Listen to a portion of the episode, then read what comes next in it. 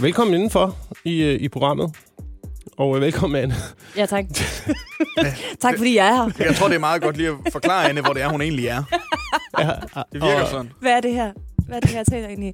Ja, Hvad, okay. Altså, hvad sker der her til morgen? Jamen, jeg har lidt knas her til morgen, og jeg har da også lige, det skal jeg da sige med det samme, jeg har da lige taget et par hovedpinepiller for at være her. Fordi jeg er blevet ramt af det, man vist bedst kan kalde anden, andendags tømmermænd. Øhm, og det er ikke rart. Det er ikke rart for nogen af os, skulle jeg hilse at sige. Og det er fordi, jeg fik et par, øh, et par glas vin i weekenden, lørdag aften, ret beset. Og, øh, og det varede det også lidt ud til, til lørdag nat. Og så var der også lidt gin tonics indblandet. Der var også noget champagne på et tidspunkt. Og jeg drak alt, hvad jeg overhovedet fik stukket i hænderne. Hvornår stoppede du med det, ikke? Øh, det, det står mig ikke helt klart. Øh, Var den fire? et sted mellem klokken øh, 1 om natten og, øh, og øh, 6 om morgenen, tror jeg. Nej, pjat. Okay, det er fem timer. Ja, Jeg er spændt på fem timer. Det er mere, jeg skal, jeg skal lige have ind i mit system, om jeg kan forstå, hvorfor du er en dagstømmermand. Jamen, det, det er noget, der er kommet, når man bliver øh, plus 30, Ah, Oliver. Jo, og jeg må sige det her, der er fare for, at det også godt kan udvikle sig til tredjedags tørmænd og fjerdedags tørmænd og femtedags tørmænd. Jeg tror, der går et stykke tid, inden jeg er helt ovenpå igen, og jeg vil Ja. gerne have jeres forståelse for, at jeg har, øh, jeg har lidt knas. Jeg er jo overbevist om, at det er noget, man bilder sig selv ind. At Det man tror er jeg en ikke. dagstømmermand. Nej. Nej, det er det ikke. Det er det ikke. Det er fordi... Ej, ej, nej, ej, Oliver. Det er, det er fordi, du er så ung. Ja, men, jeg- altså, jeg kan have tømmermænd i, i altså, fem timer max. Ja, og det er, fordi du ikke er fyldt øh, 30 endnu. Når Ja. bare, vent til, bare vent til du rammer 30 unge mænd, så vil du opleve, at tømmermænd er noget af det værste, der overhovedet øh, findes i mange dage, efter du har drukket os. Og det, der er det værste ved det, det er, at man øh, dels får det meget værre, når man er fyldt 30, men også, at man, når man bliver ældre, bliver lidt mere praktisk også. Det ved jeg ikke, om du kan genkende, Jacob. Altså, man har brug for at, få noget ud af sine dage.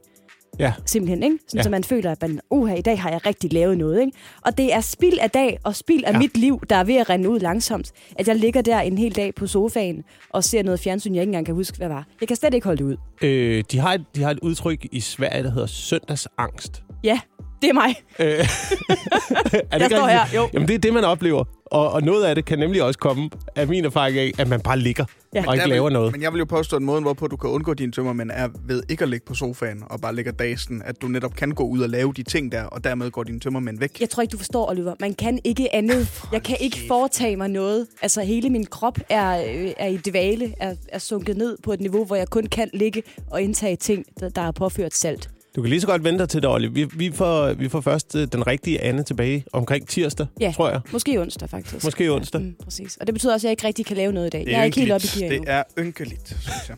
Jeg var ude fredag og lørdag, og jeg er den mest friske af os alle sammen. Velkommen indenfor. Vi er morgen på Radio 100. Så, så er der øh, hul igennem. Kan I, øh, kan I snakke? Ja, ja, Ja, tak. Ja, tak. det bestemt. Jamen, det var mig, der kom til at skrue ned for alle mikrofonerne på en gang. Så er det lidt svært at lave radio, kan man Ja, sige. det er Jacob. det. Men, øh, Det men det. nu er vi her. Øh, jeg havde, som jeg nævnte tidligere på morgenen, øh, simpelthen utrolig mange tømmermænd i går. Men dog ikke så mange tømmermænd, at jeg ikke lige kunne åbne mine øjne og sappe ind på tv, fordi der blev holdt pressemøde! Der var pressemøde i statsministeriet klokken 19. Så I det? Nej. Øh, Vanvittigt. Vanvittigt pressemøde. Et pressemøde, der ikke handlede om corona for en gang skyld, faktisk. Okay. I stedet handler det om noget helt andet. Vi skal simpelthen alle sammen øh, til stemmeurnerne den 1. juni. Nå ja, det er de der øh, forsvarsforbehold. Lige præcis. Det er nemlig ikke folketingsvalg eller en anden form for valg. Det handler om, hvorvidt vi skal afskaffe vores forsvarsforbehold i EU, eller om vi ikke skal. Øhm, Oliver? Ja. hvad betyder det? Det betyder, at vi alle sammen øh, skal ned og vurdere, om vi synes, at Danmark skal blande sig lidt mere i forsvarssamarbejdet på tværs af EU. Fordi det er sådan, at vi i dag står uden for det samarbejde, det vil sige, at vi deltager ikke i EU's militære operationer, vi finansierer dem ikke, vi stiller ikke med soldater og militært isenkram til EU-ledede konfliktområder, så at sige. Vi har intet at gøre med det der. Men nu er det jo, at statsminister Mette Frederiksen, øh, sammen med Venstre og Konservativ og SF og det radikale mener, Prøv at se på konflikten i Ukraine, prøv at se på krigen i Ukraine. Nu har vi brug for at blive en del af det her forsvarssamarbejde. Det vil sige, at vi skal have fjernet vores forsvarsforbehold. Det er altså det, de går til valg på, og det er det, de håber, at danskerne kommer til at stemme om. Det er jo sådan, at vi har nogle øh, EU-forbehold. Vi er blandt andet også øh, uden for den fælles valuta, euroen, euroen, Ja, og vi øh, er også uden for øh, hvad det, retssamarbejdet. Det var det, vi var til afstemning om for nogle år siden, hvor der var nogen, der også gerne ville have lavet det om til en tilvalgsordning. Det lykkedes så ikke. Så det er utroligt spændende at se den 1. juni, om vi så kommer af med det her forsvarsforbehold, eller om vi simpelthen kommer til at beholde det. altså det, var, det blev jo også lidt lavet dengang, der ikke rigtig var nogen trussel, ikke? Jo, Dengang, hvor, hvor, hvor du ved, man, man sad i sit villekvarter og tænkte, nej, jeg behøver da ikke at være med i nabohjælp. Hvorfor skulle jeg være med i nabohjælp? Der kommer der ingen forbrydere herop. Og så lige pludselig så står røverne Ja. lige øh, på den anden side af hovedgaden. Og så tænker man, åh, nå, Ja. det kunne godt være, at vi skulle have lidt af det der nabohjælp, måske. Og det er jo sådan, og, og det er jo også det, man kan sige, kritikerne her, de siger, at, øh, at dem, der går ind for, at vi skal have afskaffet de her forbehold til I udnytter en konflikt, I udnytter folks frygt for, at der kommer øh, krig i Danmark til at få, øh, få fjernet det her forbehold, sådan, så EU har mere at skulle have sagt over Danmark. Det er det, kritikerne siger, ikke? Hvorimod dem, der gerne vil have fjernet forbeholdet, siger, prøv at høre, vi har brug for et stærkt øh, øh, øh, forsvarssamarbejde på tværs af alle EU-lande mere end nogensinde før. Det er den her konflikt et tydeligt bevis på.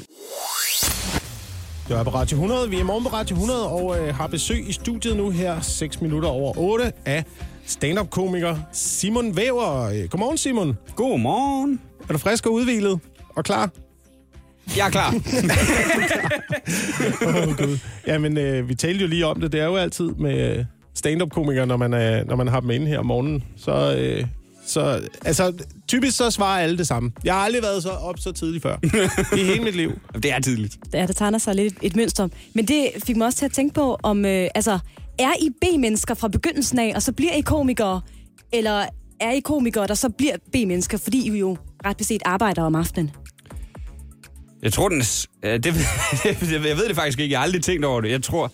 Jeg, er, jeg har altid været lidt B-menneske, men, men ikke, ikke, ikke så slemt. Altså som nogen, dem der, der siger, jeg kan slet ikke fungere sådan. Det kan jeg godt. Jeg synes ikke, det er rart, men, men, jeg, men jeg kan godt. Jeg er ikke ligesom... Øh, vi, har, øh, vi har en kollega, der øh, hedder Jakob Tornhøj, han er jo, han er jo et natdyr. Det er jo sådan noget klokken 6, han går i seng om morgenen. Og så. Og så op igen. Ja, Øh, jeg tror, det værste, øh, eller de vildeste historier, vi hørte, det var jo fra gamle dage, hvor man, øh, hvor man øh, hørte om de der Kjeld og Dirk, Nå, og, ja. øh, og hørte om deres rute. Er du bekendt med, med Kjeld og Dirk-ruten? Ikke rigtigt. Jeg har, hørt, jeg har hørt om den. Jeg ved bare ikke, hvad der ligger på den.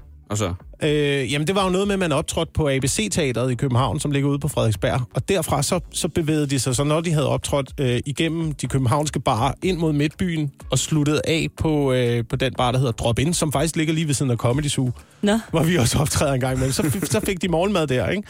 Og så, og så ligesom hjem og sove, og så øh, ruten en gang mere om aftenen. ja, det var jo også sindssygt. men er det sådan, at man er komiker? Er det sådan et rockstar-liv, hvor man vælter sig i damer og sprutter og tager dødsruten gennem København, når man er ude og optræde, Simon? Ja, ja, 100 Ja, ja. procent. Det er weekend. Ja, det var pisse umuligt at komme herhen, fordi altså, altså, der er jo mange mennesker i trafikken, og når de så ser mig i min bil, og tænker, "Ah, ham skal jeg have et stykke af. Simon Væver, stand-up-komiker, vinder af DM i stand-up 2019. Er det korrekt, Simon? Det er meget korrekt. Jeg er i studiet her til morgen, øh, hvor øh, vi nu gør klar til at dreje på hjulet med kæmpe H. Det er jo Ja. noget, vi altid gør med komikerne, der kommer herind. Du kan se det bag ved dig. Det er det, at der er en masse kategorier på, øh, på det store hjul. Blandt andet fritid, politik, vejret, øh, Vaner. vaner. Ferie, mad.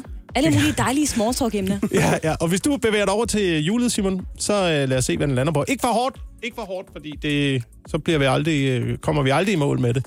Det var flot drej. Rigtig Det sløv var drej, rigtig det der. Og, Øj, vi lander på sport. ja, og så giver jeg ordet videre til Så er det Oliver. bare, så er det bare Fordi, Men det var, jamen, vi vi nåede, har jo allerede snakket om fodbold, jo. jamen, ja, fordi vi nåede faktisk lige at vente, Simon. Du var jo i Silkeborg i går. Det var jeg. Og så i uh, Silkeborg mod Brøndby i Superligaen. Jeps. Brøndby vandt meget ufortjent 1-0. Meget ufortjent. Men du fortalte også, at du havde, et, øh, du havde svært ved at finde ud af, hvem du skulle holde med. Ja, jeg er jo vokset op øh, øh, tæt på Silkeborg, og har været tit på det gamle Silkeborg stadion. Ja. Men jeg rykkede til Køb... øh, Så efter jeg flyttede, jeg, jeg har boet flere forskellige steder, og siden jeg flyttede væk fra Silkeborg, har jeg sådan mistet lidt kontakten til holdet, altså sådan ful, fulgt med. ja. Altså, sådan, så flyttede jeg til København, og det her, jeg vidste, her bliver jeg boende i mange, mange år, hvis ikke resten af mit liv. Og så tænkte jeg, "Jamen, jeg savner virkelig at tage på stadion. Og så besluttede jeg mig, øh, at øh, jeg vil øh, tage på Brøndby Stadion. Så jeg har sæsonkort der sammen med øh, nogle andre komikere.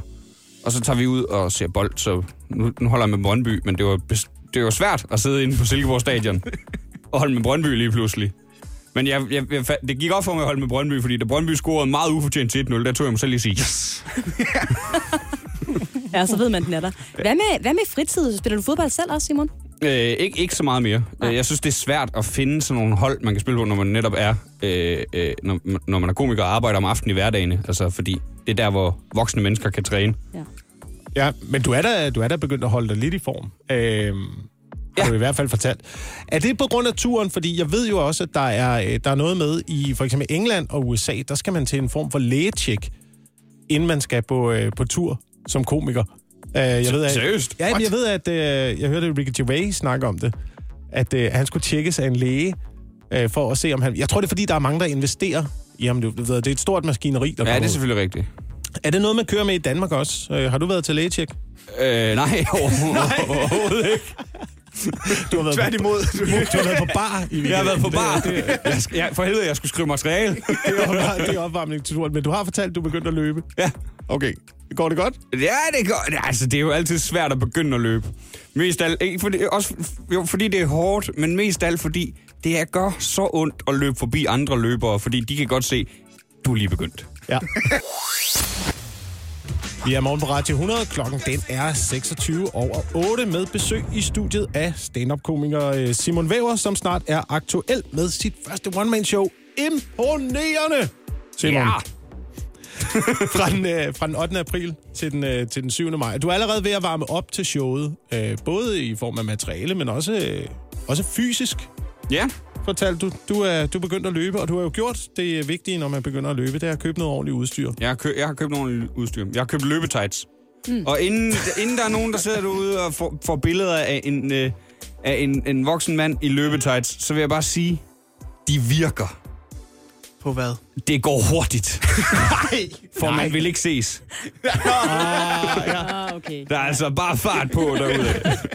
Nej, jeg, jeg købte løbetights, fordi jeg har, en, jeg har en kammerat, der er sådan lidt choppy, ligesom mig, som var begyndt at løbe. Han har købt løbetights. Han synes, det gjorde noget. Og det første, jeg tænker, det er, at ham vil jeg godt lytte til. Ja. Fordi vi er samme sted. Jeg vil ikke lytte til øh, en, der løber maraton. For jeg kan godt forstå, at vindmodstand bliver et problem i løbet af 42 km. Jeg løber ikke 42 km. det er jo ligesom, hvis man siger til Bjarne Ries, jeg cykler på arbejde, så vil han også sige, så skal du barbere benene. Bjarne, det er lige rundt om hjørnet, der er ikke nogen grund til det her. Ja, det har jeg altid synes. Det var også så fjollet, når man ser nogle af de der motionscyklister med helt barberet ben Ja, ja. og sådan noget. Så, så hurtigt kører du ikke, Flemming. Og dem, der nægter at have ringklokke på, fordi den vejer 3 gram. Ja, ja, ja, ja. Altså, det kunne være, at du skulle måske tabe dig bare et, et par kilo. 5-10 kilo måske. Jamen, så er det også fedt, at de råber, bagfra! Ja, ja. Men hvordan, øh, hvordan går det så med, med løberiet? Jamen, jeg synes, jeg synes det går godt. Det, nu snakker jeg om øh, øh, tidligere, at det der med, at løbere kan jo godt se, at du er lige begyndt at løbe. Ja. Ja. Altså, du er ikke en del af klubben. Men nu har jeg købt løbetights, nu er jeg en del af klubben. Er det det, der skal til bare? Det er det, der skal til. Fordi når jeg stopper op og strækker ud, så kigger de på mig, som om jeg lige har løbet 9 km. Jeg har oftest ikke engang startet. Jeg står bare og tænker, der går nok langt til Lille herfra. Jamen, det er jo altid det, når man kommer ud og løbe. De andre kan jo ikke se, hvor lang tid man Nej, har nej, gang. lige præcis. Men har du også så det der med, når du så, øh, øh, hvis du så skal overhale nogen, at man, det, at du ved, det er at man, fuldstændig urealistisk. det kan jo være gående. Okay, det ja, kan jo være nok. gående, at, eller man møder nogen, der kommer imod en, at man lige tager sig ekstra sammen. Nå, ja, ja. At du lige øh, får styr på din vejrtrækning, ja, ja. retter ryggen, kommer op, i, kommer op i fart. Og så lige så snart Og så løber forbi, man lige lidt ekstra, indtil man lige forbi. og så dør man igen. Ja, ja. Nej, men det der med, når man løber forbi en anden løber. Jeg har engang taget mig selv, var stoppet, fordi jeg, jeg, jeg, jeg havde tænkt, jeg skulle holde pause, så kom der en løber, så jeg, venter jeg til, han er forbi. Og så stoppede jeg lige sådan bagefter, tog nogle dybe ind og kiggede tilbage. Han var også lige stoppet. så han har bare gjort præcis det samme. Ej, men jeg skal altså også snart i gang igen. Øh, Hvad er, hvad er, det, gode, øh, hvad er det gode råd? Fordi jeg, jeg har også tænkt mig, at jeg skal begynde at løbe igen. Det er virkelig, og det var noget, jeg skulle øh, virkelig gøre mig umage i, at starte roligt, altså i stedet for det der med, at jeg skal nå alt muligt. Jeg, jeg er allerede begyndt at øh, døje med anklen, fordi jeg tænkte, jeg kan godt løbe 5 km med det samme. Og det er fordi, det kunne jeg dengang, jeg var 18. Nu er jeg, jeg er, 6, jeg er kun 26, men min krop, den, vi kan ikke det her mere. Du, Ja. vi, lige så stille. Lige så stille. Jeg var til en barndåb i går, hvor, vi, hvor der var lejet en hal, hvor vi spillede fodbold. Og sådan noget. Jeg kunne bare mærke, inden jeg overhovedet, vi overhovedet begyndte at spille, jeg sparkede til bold, så begyndte det at spænde i hoften. okay, jeg er simpelthen nødt til at varme op, inden jeg bare skal hygge bold. Og øh, Jeg kommer aldrig i gang med det der. Altså, vi har jo også vores hyggefodboldhold. Og der siger jeg til mig selv inden hver sæson start. Nu, nu nu skal du i gang, så du kan spille en hel syvmandskamp. Og så kommer vi i gang med sæsonen, og så siger jeg til mig selv, næste gang, så skal du i gang med at spille en hel uh, syvmandskamp. Jamen, det er jo et problem med en. Altså, kroppen tror jeg jo stadigvæk, man er, man er 22, ikke? Når man går i gang med sådan noget. Ja, ja. Nå, Anna og Oliver. Er I, øh, er I klar til det? Det tror jeg. Jeg er lidt nervøs, men jeg er klar. Okay. Vi skal have kigget på øh, den store øh, præventionsguide til mænd. Det lovede vi jo øh, her i anledning af kvindernes øh, internationale kampdag. Og øh, det skal vi jo også, fordi at øh, jeg har fundet en præventionsguide Ja. i dag. Vi har jo fundet alt vores materiale i dag i øh, Damebladet eller i øh, medier, der ligesom øh, er rettet mod kvinder Ja, lige præcis. for at fejre kvindernes internationale kampdag. Så har jeg fundet en præventionsguide her. Og det er ikke fordi, at den nødvendigvis er kun er rettet mod kvinder, men, men det er indholdet i uh, den her guide, der synes, som jeg synes kun er rettet mod kvinder. Der er stort set kun prævention og præventionsmidler til kvinder derude. Øhm, Altså sådan noget p-stav og Ja. spiraler, Spiraler, og p-piller. p-piller og lige Du skal præcis. bruge pessar. ja. Eller spiral, ja. Og til mænd, der findes der jo altså kun kondom. Man har snakket om øh, p-piller til mænd i øh, årtier, føler jeg. Ja. Og hvert år kommer der sådan en nyhed om, nu er den her, næsten. Ja. Og så er man... og så er alle os mænd, vi tænker, hvor, hvor er den? Hvor er den? Jeg har Ja. glemt den. Men ja. så er det noget med, fordi I må jo helst ikke blive udsat for nogen som helst former for bivirkninger, modsat os kvinder, der skal tage p-piller, som øh, får rigtig mange bivirkninger af det hver måned. Ja, det så det er noget, man skal lige, man skal lige øh, lave den helt perfekte p-pille til mænd, så I ikke får bivirkninger. Okay, mm. så det venter man lige på. Men hvad er, hvad er bivirkningen så øh, for kvinders vedkommende? Med p-piller? Altså, Jamen, altså alle de her, fordi der er, jeg, mit indtryk er, at der er masser af hormoner i de her, øh, i de her piller, og det er det, der ligesom er problemet. Ja. Der er hormoner i p-stav, der er hormoner i piller, og det kan påvirke kroppen. Ja, det kan det også. Altså, øh, der er jo mange fysiske gener ved det. Altså øh, hovedpine, humørsvingninger, vægtøgning. Altså fordi øh, kvinder også tit får mere appetit, hvis de er på øh, præventionsmidler. Man kan bare læse de der indlægsædler, de er utrolig lange. Det er selvfølgelig ikke alle, der bliver ramt af det hele. Det skifter lidt, ikke? Men man udsætter sig selv og øh, sin krop for noget, der kan være rigtig træls, faktisk. Ja, og mm. det, det har man så valgt i årtier, at det vil vi hellere ind og øh, tage en plastikpose på dealeren. Fordi, fordi det føles da ubehageligt for jer. Det gør det da helt bestemt. Om det er alle parter. Ja, der vil, ah, det vil jeg også sige. Det vil jeg også sige. Der er også nogen i, øh, over i jeres lejr, der er sådan lidt... Ah, det er også irriterende. Men så er der jo også det økonomiske i det. Altså det der med, hvis det er kvinders ansvar for eksempel at købe p-piller, eller at få betalt for at, at få sat en eller anden form for prævention op i underlivet, så, så øh, regningen bliver jo sjældent delt, hvis man er et par, vel? Ja, Ja. Men vi har haft diskussionen i hvert fald. Nå, Ja. hej det, Oliver. Ja. Ja. Vi er morgen på Radio 100. Velkommen øh, indenfor i øh, programmet, hvor vi er klar med øh, den store præventionsguide til mænd. Og øh, vi, vi talte jo om, at der er jo ikke mange præventionsformer derude til mænd. Øh, P-pillen, siger du, Anna, er ved at blive udviklet. Ja, man arbejder i hvert fald på at udvikle en øh, p-pille til mænd, der skal gøre sædcellerne deforme, så de ikke kan svømme hen og befrugte et æg. Og så er meningen så, at når mændene så stopper på p-pillen igen, så skal sædcellerne komme tilbage og være svømmeklar, som det hedder, inden for øh, 4 til seks uger. Uh, det, Men, men er det stadigvæk sådan, at så skal man tage en pille om dagen? Ja, det vil det, det, vil Ja, det, det kommer vi til at glemme. Men okay, så I vil ikke tage den, hvis den nu blev lanceret? Og det har lyder for... super uhyggeligt, det der. Gør det det? Ja, det gør det.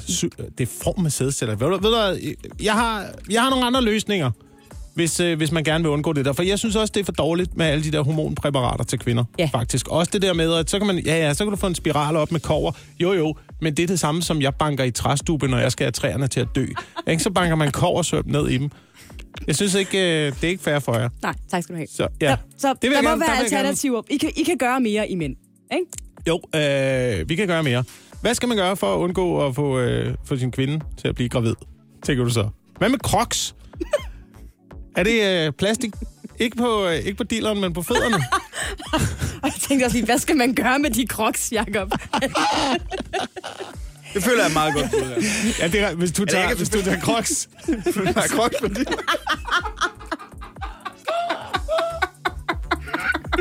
ja. Der er jo sådan en spænde på, er der ikke det? Sådan en kan, man kan spænde den ind. Ja, det skal være de der crocs til børn, tror jeg. Ja, okay. Øh, så, er det jo, øh, så er det jo alle kvinder, de kan jo godt lide... Øh, kvinder elsker jo mænd i uniform, ikke? Jo, det, Det gør de. Ja. Ikke hvis det er McDonald's. Nej. Nej. Så det kan man lige... Øh, det, det kan man i hvert fald gøre. Ja.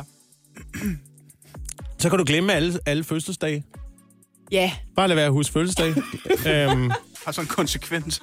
ja, Fødselsdag, også, en- også en god morgen. årsdag, Ja, julegaver. alle mærkedage. Alle datoer. og glemmer bare alt, hvor, øh, hvor du kunne være sæt. Ja, det er også en god idé. Ja. Lynhurtigt er du single igen, og øh, uden mulighed for at gøre nogen som helst gravide. Ja. Så en anden, en anden præventionsform, det er bare for børn. Ja, altså det er jo faktisk utrolig effektivt. Ja. I forhold til at kigge på andre folks børn. Fordi der er jo ikke noget, der får en til at glemme alt om tanken om at få børn, hvis man kigger på andre folks børn. Fordi andre folks børn, de har det lidt med at være lidt irriterende, ikke? Ja. Ikke dine børn, Jacob. De er rigtig søde. Åh, mange Jeg tak. er sikker på. Men altså, det er en, det er en liste. Du kan, du kan bruge den, hvis, øh, hvis du altså ikke vil have hormonforstyrrende stoffer ind i kroppen. Hjælp en, du holder af med at tage det første skridt til bedre hørelse. Få et gratis og uforpligtende hørebesøg af Audionovas mobile hørecenter. Så klarer vi det hele ved første besøg, tryk dig nemt i eget hjem. Bestil et gratis hørebesøg på audionova.dk eller ring 70 60 66 66. Vi er morgen på Radio 100 med Anne, Jakob og Oliver. Velkommen indenfor til denne 8. marts, tirsdag den 8. marts, kvindernes øh, internationale kampdag, som... Øh, vi, jeg vil ikke sige, at vi fejrer det her i studiet, men... Au, øh, det men gør vi. vi. Ja, det vil jeg også sige. Nå, okay. Vi taler i hvert fald om det. Vi har fundet en, øh, en masse artikler i, øh, i Damebladet, og vi kan stadig ikke finde ud af, om det er en hån eller om det er en hyldest. Nej. Men øh, i, hvert fald, i hvert fald skal det handle om, øh, om prævention. Vi har haft en stor præventionsguide tidligere på morgenen. Mhm. Og Her talte vi også noget om øh, prævention til mænd, og hvad man kan gøre, fordi der er ikke rigtig mange produkter derude. Det er jo et sted, hvor man for alvor kan tale om manglende ligestilling. Fordi når man nu i et øh, forhold, hvad end det er den ene eller den anden karakter, bliver enige om, at man skal bruge noget prævention, så er det oftest kvinden, der skal tage ansvar for det. Ja. Ved nogle p-piller, eller minipiller, eller en hormonstav, eller hvad man nu kan få. Ikke? Men ja. p-pillen til mænd er altså på vej, venner. De er i gang med at udvikle den. De er i gang med at finde ud af, hvad kan vi gøre. Man skal lige undersøge, sådan så at I ikke går hen og bliver impotente af den, og sådan så at sædsætterne også virker, når I holder op med at tage p-pillerne igen. Der er lige nogle ting der, der skal Okay. okay. være, Der være er lige på- nogle, nogle være små på ting der, der lige skal være styr på, ja. Ja, den er på vej. Men jeg kunne godt lige tænke mig at, at gribe fat i en anden vinkel, fordi jeg kan som kvinde faktisk godt være en smule bekymret for at give jer det ansvar. Hvis vi nu siger, at p-pillen til mænd er her, og den er testet, og alt er godt. Og så skal I ligesom være ansvarlige for at, at tage den p-pille, Ja, fordi ellers så kan jeg som kvinde blive gravid. Altså, det er jo et frygtelig stort ansvar at give til jer. Men... Ja, du lægger, du lægger ansvaret for din graviditet over på os. Er det ikke lidt vanvittigt egentlig? Jo, det synes jeg. Ja. Det synes jeg faktisk. Det synes jeg faktisk, det er. Fordi det er måske faktisk en, den, en største bekymring. Ellers så er jeg godt klar over impotens og sådan noget, det er jo noget værd knas. Men, men det der med, at de hver dag skal huske at tage en p-pille, der føler jeg bare, at kvinder måske er en lille smule mere, det ved, det ved jeg ikke, pligtopfyldende med sådan ah, noget. men nu må Altså, I beslutte jer. vi, vi, husker, altså, vi husker ting, ikke? vil I have, vi skal tage den, eller vil I ikke have, vi skal tage den? Øh, ja, Vil, det, vi det lige, må man beslutte for jo. vil vi lige huske at gøre det? Nej. Det måske, måske. altså, øh, det ved jeg, jeg får i hvert fald stanget øh, vitaminpiller over til mig. Nå! Selvom, du ved, selvom man er sådan en aftale, vi skal tage en vitaminpille hver morgen. Det er rigtig godt for os. Øhm, Siger det, din- siger din kæreste, det, det ja. glemmer jeg. Det glemmer jeg lidt. Og det er lidt ligesom, jeg har det med tandtråd hos tandlægen. Du skal huske at bruge tandtråd hver dag. Bruger du tandtråd? Ja, ja, jeg skal nok bruge tandtråd. Jeg bruger aldrig tandtråd. Ej. Aldrig nogensinde bruger jeg, har jeg brugt. Nogensinde i mit liv har jeg brugt tandtråd. Jeg tror, jeg kommer til at glemme den der p-pille også. Eller så skal det være sådan noget med, at vi hver dag lige giver jer et lille stykke franskbrød, hvor vi har gemt den indeni med noget leverpostej på, og så kan vi lige, kan vi lige række den over til jer, så, og så husker I at spise den på den måde. Ja, men der er altså ikke, der er bare ikke, an- der er bare ikke mange muligheder derude, Anne. Det er jo det, hvis man ikke vil, øh, hvis man ikke vil have hormonforstyrrende stoffer ind i kroppen, og mænd ikke kan huske at tage en pille, Ja. hvad gør vi så? Så er der kyskhedsbæltet tilbage. Så må vi... Hvor blev det egentlig af? ja, hvor blev det af? Det, det forebygger dejlige jo også sexsygdom. Det er jo meget smart, ja. Lad os lige overveje det. Skal vi have det tilbage igen? Ja, måske skal vi faktisk. Det ved jeg ikke. Åh oh, gud. Klokken den er øh, 14 over 7. Øhm, husk at her på Radio 100, der har vi ugens komikere. I den her uge, der er det øh, Simon Væver. Simon Væver er snart på vej med sit øh, one-man-show, som hedder Imponerende, som har premiere den 8. april. Og du kan altså møde øh, Simon Væver hele ugen i alle programmerne her på Radio 100. Ja, hvis du har lyst til at se, hvor Simon Væver kommer hen, og eventuelt købe billetter til hans show, så kan du gøre det via hans Instagram-side og Facebook-side. Han hedder altså Simon Væver. Du er sammen med Anne, Jakob og Oliver. Og øh, det er blevet tid til, øh, til vores quiz. Vi har jo teaset lidt for det her øh, i løbet af morgenen. Skal vi lige høre, hvad, øh, hvad quizzen handler om her til morgen? Ja. Hold da op. Det er så vulgært. De her små implantater, det føles godt. ja. Det er forsidefruerne, der bliver sendt på TV3. The Quiz.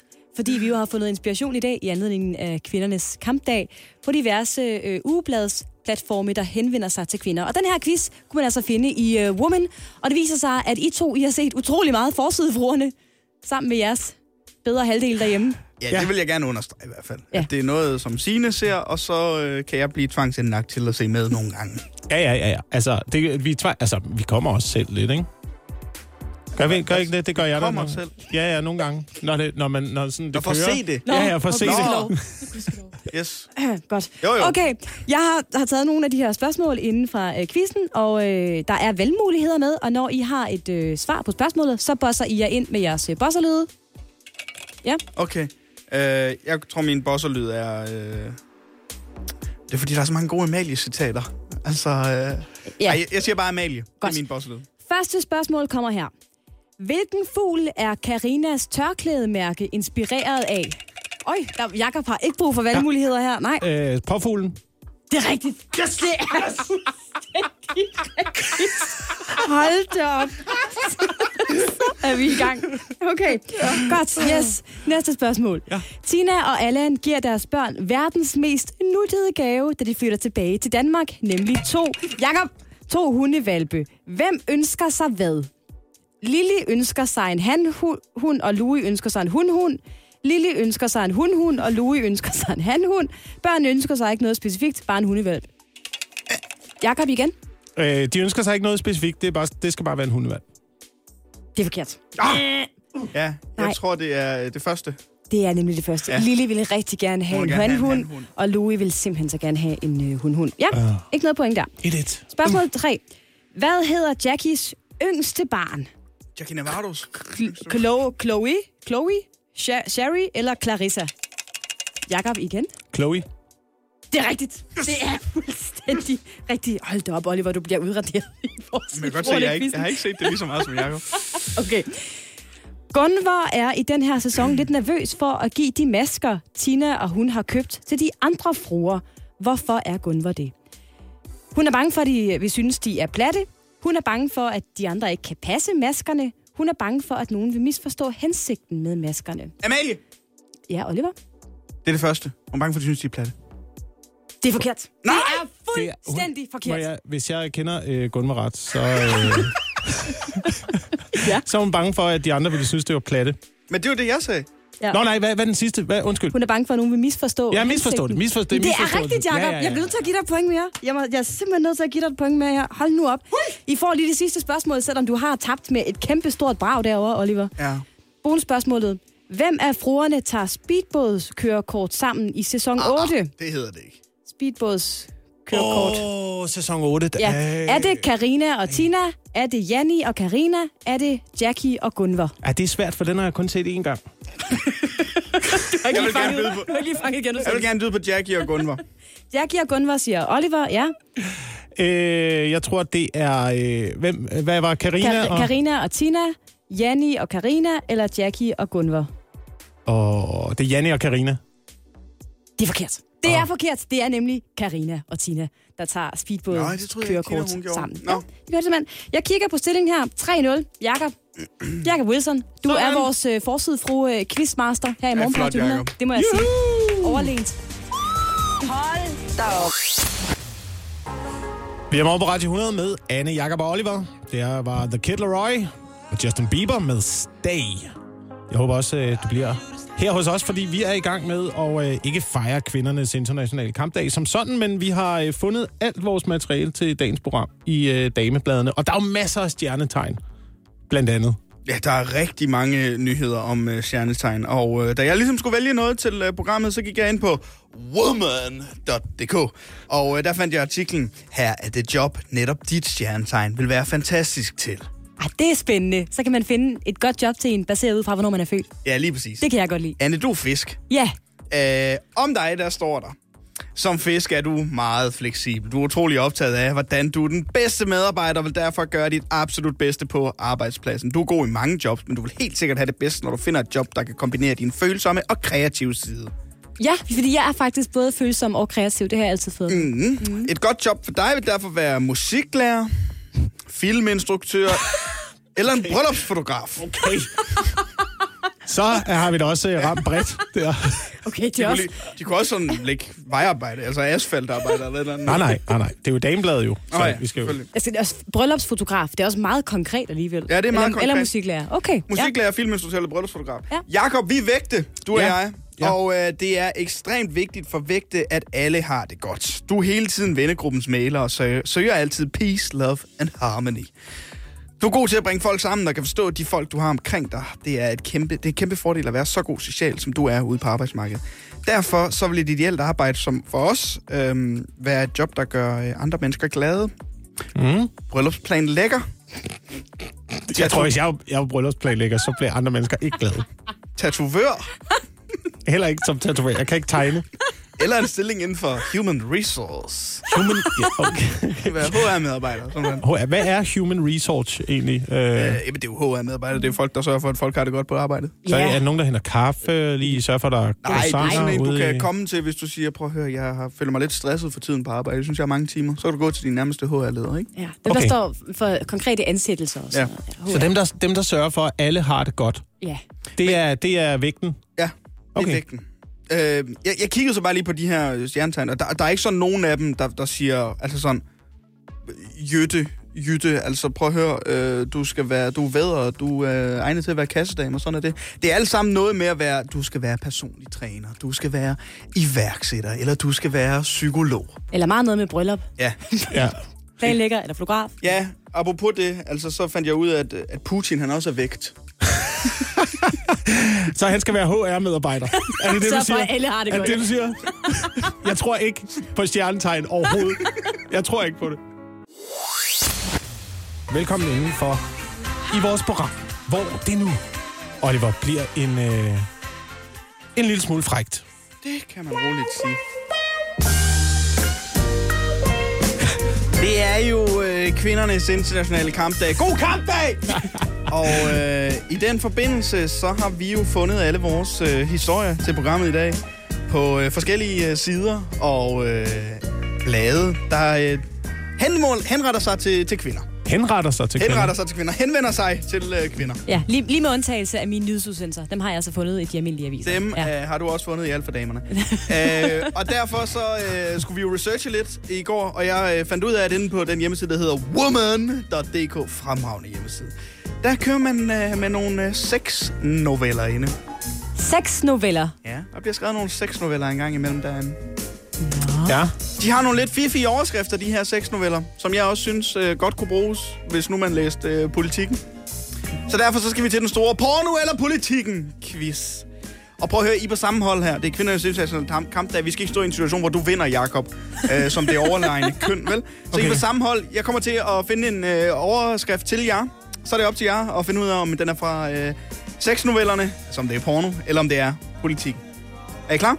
Så Ja. klar. Ja. Første overskrift lyder sådan her. Jeg bruger vist munden for meget, når jeg løber. Øh, åh, hvad er det? Jeg tror, det er... Øh, Det der, det er, øh, det er politikken. ja, jeg tror også, det er politikken. Jeg, jeg bruger vist munden for meget, når, Når jeg, jeg løber. løber. Ja, Jeg tror, det er noget, det er Alex øh, Vanden, Vanden for, Forslag, som, øh, Som jo er det rigtige navn, ja. Alex Fanten von Slag ja, fra som, Liberal Alliance. som taler om, hvordan han løber hver morgen. Og så snakker han lidt for meget. Jeg siger væk! Eller så er det en eller anden fra Alternativet, der er i gang med at træne op til en helmarathon. I siger politikken? Ja, Politikken. Det er rigtigt. Det var Ja. politikken. Det er Sådan. øh, Godt politikken. godt kæmpet, Ja, Jakob. godt kæmpet. Så tager vi den næste overskrift. Den lyder sådan her. Overarbejde med bonus. Ah, det er porno. Ah, det, det er det. Og ja, det er lidt ærgerligt, det hedder porno eller politikken. Det kunne godt være noget 3F, det her. Fagbladet 3F. Kunne det godt. Men de kan jo også lave sponsoreret indhold hos politikken. ja, det er også rigtigt nok. Og så holder jeg fast i, det må være politikken. De kan også godt skrive om noget arbejdsmarked. Skal vi sige politikken? Ja, okay. Skal vi gøre det? Jo, vi går med politikken. Det er porno. Nå. Hvad siger du, det hedder? Overarbejde med bonus? Overarbejde med Nå, bonus. det er en lidt Man anden kan, bonus. altså i den situation, vi befinder os i på arbejdsmarkedet nu, der er jo ikke nogen, der får bonus for overarbejde i øjeblikket. Så tager vi øh, den sidste her. Overskriften. Ja. lyder 200 procent mand. Og den Er er, det porno svær. eller politikken? Den er svær. 200 procent mand. mand. Ja. Det kan godt være Claus Hjort, ikke? Det kan godt være noget, om, øh, som man udtaler om sig selv. Åh, ja. 200 procent mand. Ja, altså, Altså, jeg, jeg må sige, hvis det var en øh, sexnovelle, så ville jeg blive nysgerrig. Jeg tænkte, hvad er det for en mand, der er 200 procent mand? Jeg har lyst til at sige, det er øh, porno. ja, jeg har lyst til at sige, det er politikken. Okay, Men lad os gå med porno. ja, fordi jeg er en kvinde. Ja. Og jeg kæmper, din- det er kæmper din, for øh, mit dag. synspunkt. Ja. Ved du hvad, Anne, så synes jeg, du skal ind og læse om det, for det er porno. Vigtigt. Og hvad siger du hjemmesiden hedder igen? Woman.dk, bare, ja. jeg skal bare lige ind og sådan rent Woman fagligt lige ind og, se, hvad der sker. Woman.dk, og så Godt siger klaret. du det. Seks noveller. Ja. Seks noveller. Jeg føler ikke, det skal være sidste gang, vi har lavet porno eller politikken. Det kunne godt blive Ej, er der ikke flere spørgsmål? Ah, øv, øv, øv, øv. Det er en fræk team, det her. Det er det altså, I to. Oh, ja. Vi har, vi har i dagens anledning fundet alt vores materiale i uh, damebladene. Vi kan stadigvæk ikke finde ud af, og det kan jeg stadigvæk ikke finde ud af, om det er en hån mod kvinder, eller om uh, det rent faktisk er en hyldest til kvinder, at vi er gået i damebladene i dag. Jeg er Altså, også lidt usikker. det er der- jo i anledning af kvindernes internationale kampdag, vi tænker, lad os da tale om det, som øh, kvinderne åbenbart gerne vil beskæftige sig med i form af de her kvindeblade. Præcis, man må da formode, at kvindebladene godt ved, øh, hvad, de, hvad de skal skrive om, for at øh, kvinderne er interesseret i at læse det. Og det har vi jo så bare taget med ind i programmet, så jeg føler, at vi har gjort en pligt. Ja. Mm. Og det virker som om, at kvinder rigtig godt kan lide at tale om sex. ja. Altså, Det- det, bliver hele tiden skudt øh, os mænd i skoene, at det er os, der er de frække, det er os, der er de liderlige. Øh, og så åbner man damebladene, og så tænker man, wow, at, prøv at høre, hvad blev den største roman nogensinde, øh, der blev udgivet, ud over Harry Potter? Var Fifty Shades of Grey. Oh. Ikke? En, Mr. Grey, øh, den lille dreng, eller? Oh, Ja, ja, ja, ja det, er det, det er sådan noget, kvinder godt kan lide ja. at Ja. læse om. Oliver, nogen, der får sat øh, strøm til brystvorterne med et bilbatteri, mens de bliver kildet med en fjer. Ej, lad være med at sige mere. Anne, hun står derovre og rødmer. Altså, jeg, har ikke, jeg har ikke læst det, men det skal jeg da nu. Er det er det, det, der foregår i 50 Shades? Er det det, den handler om? Det lyder da lækkert. Det foregår i Fifty Shades og i uh, Rainbow 3. Modtaget. Men et, øh, et område, som, øh, som jeg har lagt mærke til, der stadigvæk ikke er helt ligestilling på, og det er måske lidt også med omvendt foretegn, det er, øh, det er sexlegetøjsområdet. Øh, området. og det her, det, øh, det blev vi opmærksom på, efter vores øh, praktikant her på programmet havde været i en øh, sexshop på Nørrebro. Ikke det på var- opfordringer, ja. Nej, ikke, ikke på opfordring af os. Nej. Hun havde øh, været der selv, og så kommer hun tilbage og siger, hvor er det dog bare en dejlig oplevelse. Hvor er det dog bare et, øh, et smukt og hyggeligt Ja, man sted. kan også få ordnet negle der. Nå ja, ja, det er rigtigt. Det, sådan lidt øh, skønhedssalon og, øh, og negleshop ja. På én gang, ikke? Velvære, tror jeg, man vil kalde det. Ja. Hvor at jeg synes, et eller andet sted, det er en lille smule snyd. At det er så sensuelt og så okay, og så bare frigjort kvindeagtigt Jeg til skal jer. lige være sikker på, hvad der foregår her. Jakob, står du på kvindernes internationale kampdag og, øh, og klynker over udvalget af sexlegetøj til mænd? Nej, men jeg synes da godt, at måske vi kunne fjerne skammen fra det, fordi øh, til mænd, der er det altid noget med at gå ned i en kælder ned i Istegade og købe en, øh, en stavlygte, som man så kan sætte, sætte på på, prop på dealeren, ja. Det er, også, det er meget med ting, man skal puste op, puste op føler jeg. Det er det også, ja. I har lyst til at stikke jeres javertus ind i ting, der skal pustes op. Nogle Det gange... er, hvad vi har at vælge imellem, Anne. Vi har ikke sådan en eller anden ting, der vibrerer, der ligner en krabbe eller sådan noget, som du kan sætte på, og så er det bare rigtig dejligt. Vi skal bolle en ko, for at det her det skal være godt for os.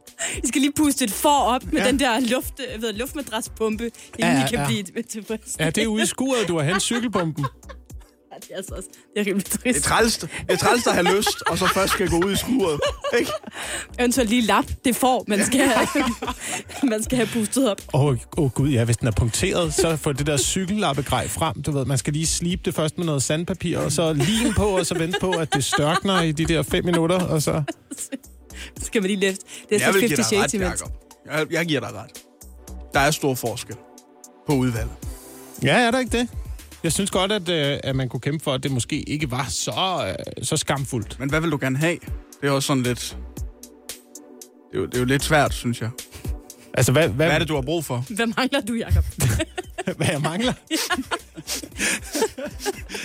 Ja, altså, øh, jeg synes jo... Så sig det da! En ordentlig internetforbindelse. altså, men nu der er der kommet... Øh, nu er der kommet 5G ud i området, så... Øh, Så er du klar dig. Morgen på Radio 100. Velkommen indenfor i programmet, Anna og Oliver. Jeg havde jo øh, lovet jer at øh, fortælle, at jeg var begyndt at træne i min bil. Og træne min bil. Her øh, i lyset af den forestående krise. Ja. Det er jo, også, det er jo lidt fordi, at benzinpriserne de stiger.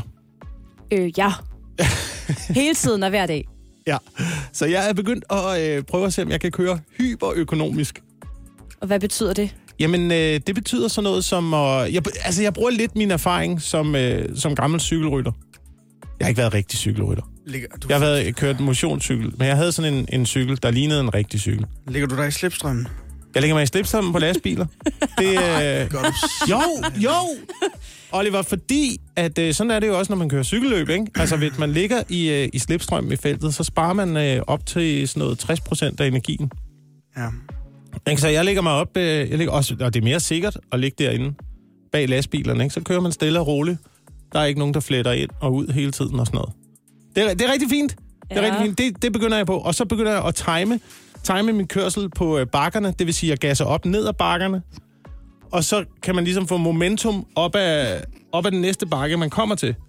Hvor så farten går en lille smule ned, men, men altså accelerationen kommer ned ad bakke, og så kommer man ligesom op ad bakken på den Du anden ikke bare side. gå i frigear ned ad bakke, eller hvad?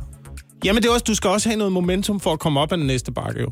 Altså, Ja, hvis man bare lader sig trille ned ad en bakke, så kommer man ikke så hurtigt op ad den, øh, har den vi næste overhovedet så bakke. mange bakker i det her land, at det, Nej. at det giver mening at gøre det der, Jacob? Bare køre op og ned i himmelbjerget, hvor, hvor det kan du trille rundt hen. Man kan, man kan vinde en lille smule på det. Jeg kigger jo, jeg, kigger, jeg, er blevet, altså, jeg kigger jo på den der, der er sådan en lille skærm i min bil, hvor man kan ja. se, uh, hvor mange kilometer man Det er har tilbage. forfærdeligt og hvor- farligt, det der. Ja, det er frygteligt. Ja, og sidde og holde øje med. Så har du... sidder og holder øje med at kigge på den hele tiden. Ja, nemlig. Åh, ja, ja, ja, ja. Jeg fik den til at stige 10 km! Sådan. Åh, den kom op. Ja, så det er, så det er, min, øh, det er min taktik. Så kører jeg og leger jeg med i Tour de France der. Jeg ved, jeg ved ikke, om det gør en forskel, men, men jeg, det er faktisk en af de ting, Sina og jeg kan blive ret uenige om, Sina min kæreste. Øhm, jeg kan godt lide at køre i relativt lave omdrejninger, når jeg kører ind i bilen. Eller ind i byen, hedder det. Ja, Hvad, Øh. hvad betyder det? Altså omdrejningerne. Er det noget med gear? Ja, Ja. sådan er det relativt højt gear i forhold til, hvor hurtigt man, man kører. Men skal man ikke også det?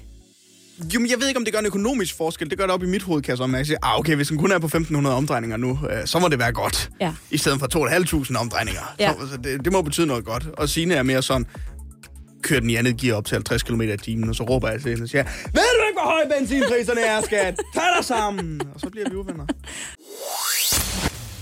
Vi har jo talt om øh, benzinpriserne her til morgen, som er på, øh, på himmelflugt. Vi har øh, afsløret noget strategi. Jeg er begyndt at køre ligesom et øh, Tour de France-felt. Hold mig bag lastbilerne, spare noget energi der, og øh, Og give gas ned ad bakkerne. give gas ned ad bakkerne. Ja. så du kan undgå at gøre det andre steder. Men det er en fremragende strategi, Jacob. Og jeg tror, at vi alle sammen, øh, i hvert fald os, der er så heldige at have en bil, er begyndt at, øh, at tænke over det der med, om man i virkeligheden skal komme frem til sin destination på en anden måde, end at tage bilen. Fordi de der benzinpriser bliver bare ved med at stige og stige. Det gør dieselbiler vel også. Øh, de, Det gør de, kan jeg love dig for. Oliver, ja. Øhm, og jeg synes, det er sådan, hver eneste morgen, når jeg kører på arbejde, der kører jeg forbi tre tankstationer, Ja. Og hver morgen øh, bliver jeg overrasket over, hvor meget priserne er steget, siden jeg kørte forbi de der øh, benzinstandere sidst. Også fordi det er som om, at de, øh, de lige snakker sammen, de der forskellige tankstationer. Det er de samme priser overalt. Vi er nærmest op på omkring 17 kroner per liter nu. Er det det? Ja, vi er... 17. Er, vi har, og det bliver, det bliver værre endnu. Det siger øh, alle de kloge hoveder på grund af den noget ustabile situation i øh, Rusland, som jo er storleverandør af olie. Lad os huske på det.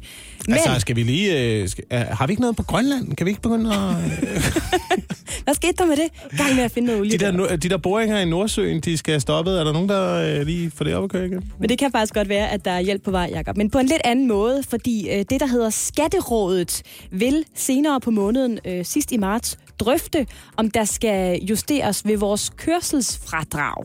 Så man er simpelthen inde og overveje, om øh, dem, der har langt på arbejde, simpelthen skal have et lidt højere fradrag, sådan, så det bliver lidt lettere at betale for øh, benzinen. Men det er altså først noget, der er udsigt til senere på måneden. Til gengæld vil jeg da gerne lige give et råd med på vejen, fordi øh, jeg har fundet en strategi, som hedder simpelthen at slat-tanke lidt. Ah, du er den der type, der s- så er den rød en bjælke ned, så synker du, nu skal jeg tanke. Ja, Det er lige præcis det, jeg gør. Fordi så tænker jeg, så, så kan jeg få tanket, mens benzinen er billig. Så i stedet for at vente på, at min tank er, er helt tom, og benzinpriserne måske er steget endnu mere, så tanker jeg lige sådan undervejs, sådan, så jeg aldrig rigtig løber tørt, sådan, så jeg altid har, øh, har fuld øh, bjælke i, i min øh, benzinmåler på min, øh, på min bil. Men giver det ikke det samme? Jo, jo, det er bare sådan en måde at snyde hjernen på, tror jeg. Så, der er altid benzin på bilen, det, det går rigtig godt. Men jeg synes, det fungerer meget godt. Det var ligesom, inden det her benzinpriser og himmelpluk, der var jeg jo også begyndt at kigge efter, øh, altså efter priser. Altså sådan køre lidt rundt og, og, og kigge på, om, det, om man kunne få benzin, benzin et par øre billigere Okay. andre steder. Så, så du bruger så en masse benzin på og øh, kører- rundt og ser, om du kan få øh, benzin lidt billigere. Nu lukker jeg bare øjnene og tanker i stedet for. Ikke?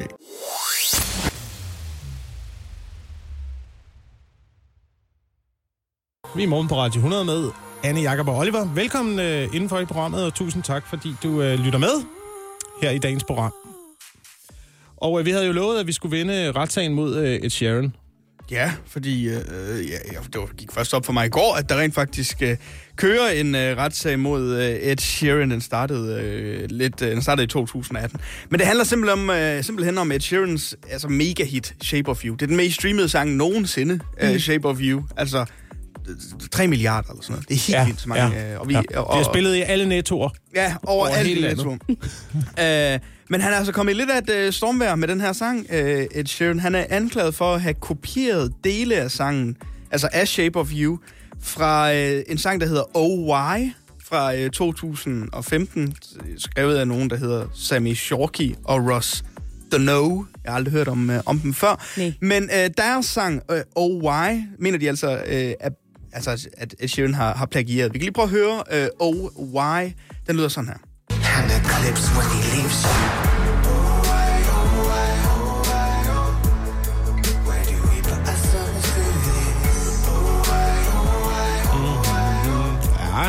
Lidt Det er i hvert fald sådan, deres sang fra øh, 2015 lyder. Altså Oh Why fra øh, Sammy Shorky og den hedder Ross O. Dawn. Og de her to musikere, de hævder altså, at uh, Shape of You har plagieret særlige linjer og fraser fra deres sang. Jeg har faktisk også lige taget det klip med, så hvor de mener, at det læner sig opad. Det lyder nemlig sådan her i You. I'm in love with your body. Kan I høre det? Ja. Ja, ja, ja. Det er der heller ikke. Oh why, oh why, oh why. Ja, det må jeg sige. Det må jeg sige. Det må... Og det er altså blevet spillet i, øh, i retten, det her. For Ja, øh, ja, for det er i hvert fald en der, hvor man mener, at det er, det er der, de læner sig op af hinanden. Ja, Men- og juryen har siddet, åh, det er god musik. Ja. Øj, det er lækkert. Hvad siger Ed Sheeran til det her? Ved vi det? Jamen, inden kampen, der hans øh, advokat og fortalt, at øh, altså Ed, hverken Ed Sheeran eller hittets andre forfatter har hørt sangen Oh Why øh, før, og de afviser på de kraftigste øh, beskyldninger om, at de altså skulle kopiere noget. Og Ed Sheeran sagde også tilbage i 2018, da det her det først kom, sagde, han, det her det kommer til at ødelægge mit image. Folk de kommer tro, øh, tro- til at tro, at jeg ikke er den her galante singer-songwriter, som alle folk øh, går og har den opfattelse af. Jamen, der er jo ikke rigtig nogen, der har hørt om den her retssag før nu. Jeg har aldrig hørt om den før. Nej, jeg har heller aldrig, aldrig hørt om den her sang før. Jeg synes ellers, jeg hører meget musik, men har Ja. aldrig hørt om den før. Mm. Øh, og så mener de også, øh, de her to sangskriver, at Sheeran han behandler mindre berømte sangskriver anderledes, end han behandler for eksempel Rihanna, eller Jay-Z, eller Coldplay, som, øh, som de siger. Ja, ja, den vil du gerne kreditere, men du vil ikke kreditere os for at have skrevet den her sang. Nå, det er det, det handler om. Det virker lidt som om, at de... Altså, det er jo David mod Goliath, ikke?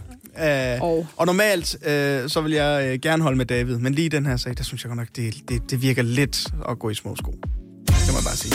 Retssagen mod Ed Sheeran, den forventes at vare i op mod øh, tre uger, og så må vi se, om han går fri eller bliver dømt. Godmorgen og velkommen indenfor i øh, programmet her sammen med Jakob, Anne og Oliver, hvor det nu er blevet tid til at tage et godt greb om øh, underbukserne. Vi skal nemlig have uddelt en onsdagsolfert. Ja, det skal vi, og du sagde lige før, at den øh, kommer til at gå til øh, enhedslisten i den her uge, Jacob. Øh, ja, og det er jo øh, lidt i forhold til håndteringen af Ukraine-situationen. Åh oh, ja. ja, der har været lidt knas i enhedslisten om, hvad man mente og hvad man egentlig ikke mener. Opsummer lige for mig. Ja, altså enhedslisten er jo i bund og grund imod alt, hvad der hedder øh, krig og oprustning og NATO Nå. og så videre. Ja, det kan komme som en overraskelse for nogen. Men lige her var NATO måske alligevel god nok. Men kun i krigssituationer, ellers så giver enhedslisten ikke særlig meget for dem. Så var der også noget med et øh, medlem af hovedbestyrelsen, der kom til at sige, at Ukraine måske også har sin del af skylden for den russiske invasion. Og så var Maja Villadsen fra enhedslisten ude og sige, ej, nej, nej, det er ene og alene Putins ansvar. Der har været, en, der har været så meget råd i enhedslisten om den her konflikt. Okay, så derfor kommer der øh, nu en øh, onsdags Olfert. Til enhedslisten. Et parti, hvor interne stridigheder er som hjemmestrikkede sweatre. Det er grimt, men det er fandme udbredt. Et parti, der i øjeblikket bider mere af hinanden end en middag med forsidefruerne. Et parti, som i øjeblikket til synligheden har samme princip i deres ledelsesstil som i deres politiske holdninger. Ja, det er noget, der øh, roterer lidt rundt, må man sige. Det handler selvfølgelig om NATO. For enhedslisten, som ellers i deres partiprogram har kæmpet for, at Danmark bliver meldt ud af NATO, har efter Putins invasion af Ukraine meldt ud, at det, ja, det behøver da ikke lige at være i morgen. Nå, enhedslisten, så I er altså imod nabohjælp, indtil lige at der, der står en røver ude foran døren. Enhedslisten har dog svaret på kritikken og siger, at øh, vi jo stadig kæmper for at få Danmark ud af NATO, men som den sikkerhedspolitiske situation er lige nu, så, så giver det altså ikke nogen mening.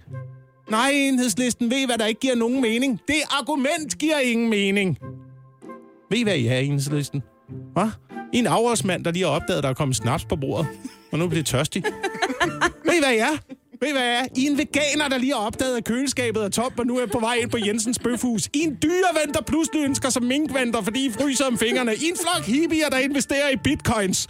I minimalister med alle jeres ting opbevaret på Pelican Self Storage. Velkommen øh, indenfor i vores øh, program, hvor vi skal til at tale om nogle nye øh, restriktioner. Du kalder det anbefalinger, Anne. Jeg kalder det øh, restriktioner. Øh, Det er Søren Brostrøm, der er på spil igen. Ja, Søren Brostrøm og kompagni. Det er ikke mig, der Ja. kalder det anbefalinger, Jacob. Det er faktisk Sundhedsstyrelsen, der er kommet med nye alkoholanbefalinger. De er ikke blevet opdateret siden 2010, men siden da har man altså fået en masse ny viden om alkohol og hvordan det påvirker kroppen. Ja. Så nu er det tid til nye anbefalinger. Har man fundet ud af, at det bare smager godt? Det, det tror jeg, at de fleste øh, er nogenlunde klar over. Nej, man har fundet ud af, at alkohol simpelthen ikke er øh, godt for hverken krop eller sind i for store mængder. Og derfor vil jeg nu bede jer om at huske på følgende ramse. Sig gerne efter mig. 10-4. 10-4. 10-4. Rigtig flot, venner. Og det dækker over de nye anbefalinger, som simpelthen går på, og det uanset om man er mand eller kvinde, max 10 genstande om, Om om dagen? ugen. Om, om ugen. Jakob, Okay. hører du efter? Om ugen, ven. Max 4 genstande om dagen. Så selvom man gerne må drikke 10 genstande i løbet af ugen, ifølge den her anbefaling, så anbefaler de altså ikke flere end 4 genstande på den samme dag. Men det giver 28. Nej, nej, nej, Jacob, det gør det ikke. 4, 4 gange 7. Ja, ja, men det er rigtigt nok. Det giver 28, men, men jeg tror ikke, det er sådan, du skal forstå det. Nå, det, nå hvis, man, hvis man begynder, så er det kun fire genstande. Kun fire genstande om dagen, og stadigvæk max 10 i løbet af en uge. Og skal vi lige have på plads, hvad en genstand er? Ved I det? Øh, Åh, det er sådan lidt fluffy. altså, Alt efter, hvor kommer an på, hvor det stort er. vinglasset er, vil jeg sige. Uh, Men lad os tage et er et vinglas. shot et, uh, et genstand? Øh, ja, men, men lad os tage et vinglas. Øh, vinglas øh, med vin i, sj- sjovt nok, det er cirka halvanden genstand. Hvorimod en flaskeøl, sådan en klassisk øh, 33 centiliter, det er en genstand. Så max øh, 10 flaskeøl om ugen, max 4 af dem på en dag, lyder altså anbefalingen. Okay. Ja. og øh, så er der også noget i forhold til, øh, til 18-årige. Ja, det er rigtigt. Nu anbefaler man simpelthen, at øh, unge under 18 år, lad være, altså, de skal slet ikke drikke alkohol mere. Nå, det har man fundet ud af nu. Ja. Det man, fordi, og, så, og så sætter man simpelthen bremsen i, fordi at øh, hvis øh, unge under 18 18 år drikker alkohol, det skader deres hjerner, Ja. det skader deres... Øh, Lad mig lige slette lidt op fra, øh, fra anbefalingen her. Det skyldes, at man har fået mere viden om, hvordan alkohol skader hjernens udvikling, mens man er ung. Blandt andet med, og nu vil jeg gerne have, I lytter efter, venner, hensyn til hukommelse, læring, planlægning, beslutninger, impulskontrol og sprog. Det er alle de ting, der tager skade, ej, hvis man øh, altså drikker, når man er under 18 Og det år. Eller i hvert fald det- kan tage skade. Jamen, ikke? det har vi jo aldrig vidst. Nej. Det er der jo ikke nogen, der har Det vidst før jo. Brand new information. Det, Vidste vil, hvad? det vil sige, at alle de ledere, vi har siddende på høje topposter lige nu, de har fået skade. De er, det, er, det er folk med skadede hjerner. Ja, prøv at tænke på, hvor kloge de nye generationer bliver, hvis de ikke drikker alkohol, mens de er øh, under 18 år. Men, øh, men det her, det fik mig til at tænke på vores alkoholvaner hver især.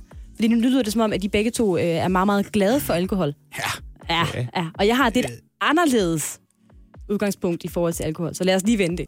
Hjælp en, du holder af med at tage det første skridt til bedre hørelse.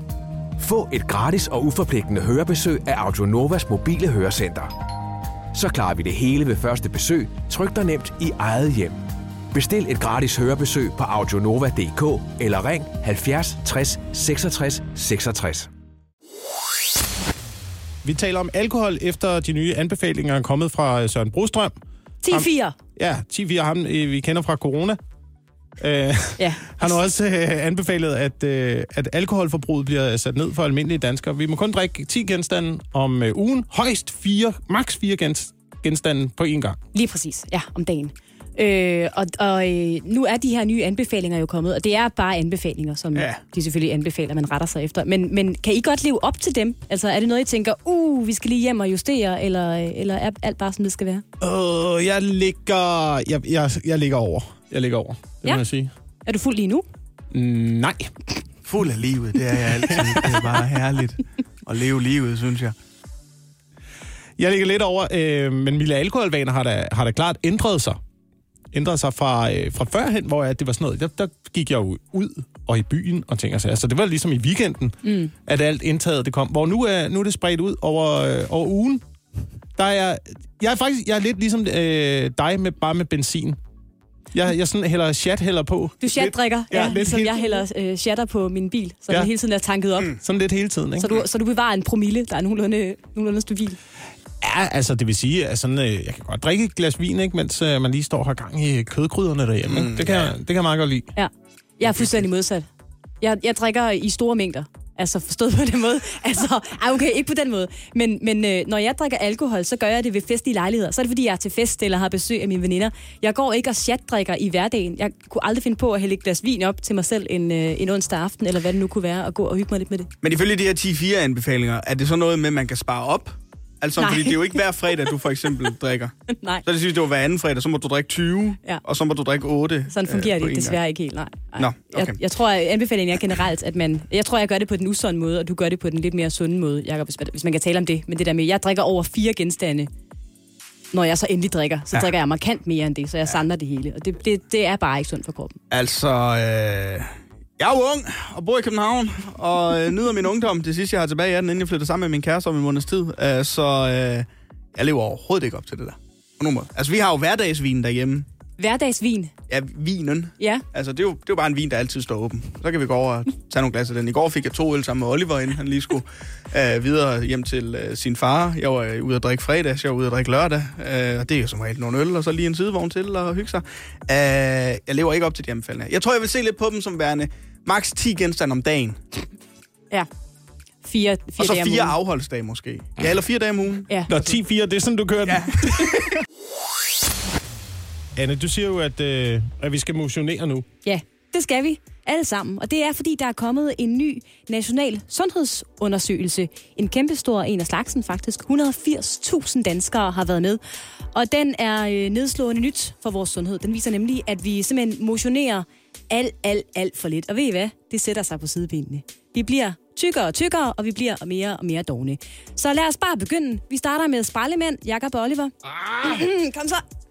Vi kan jo ikke gøre det, mens vi laver radio. Det kan man sagtens. Jo, sagtens. Hvad er det for Okay, nogle det er sprællemænd, du du laver? Ja, Jacob. Det er helt ned.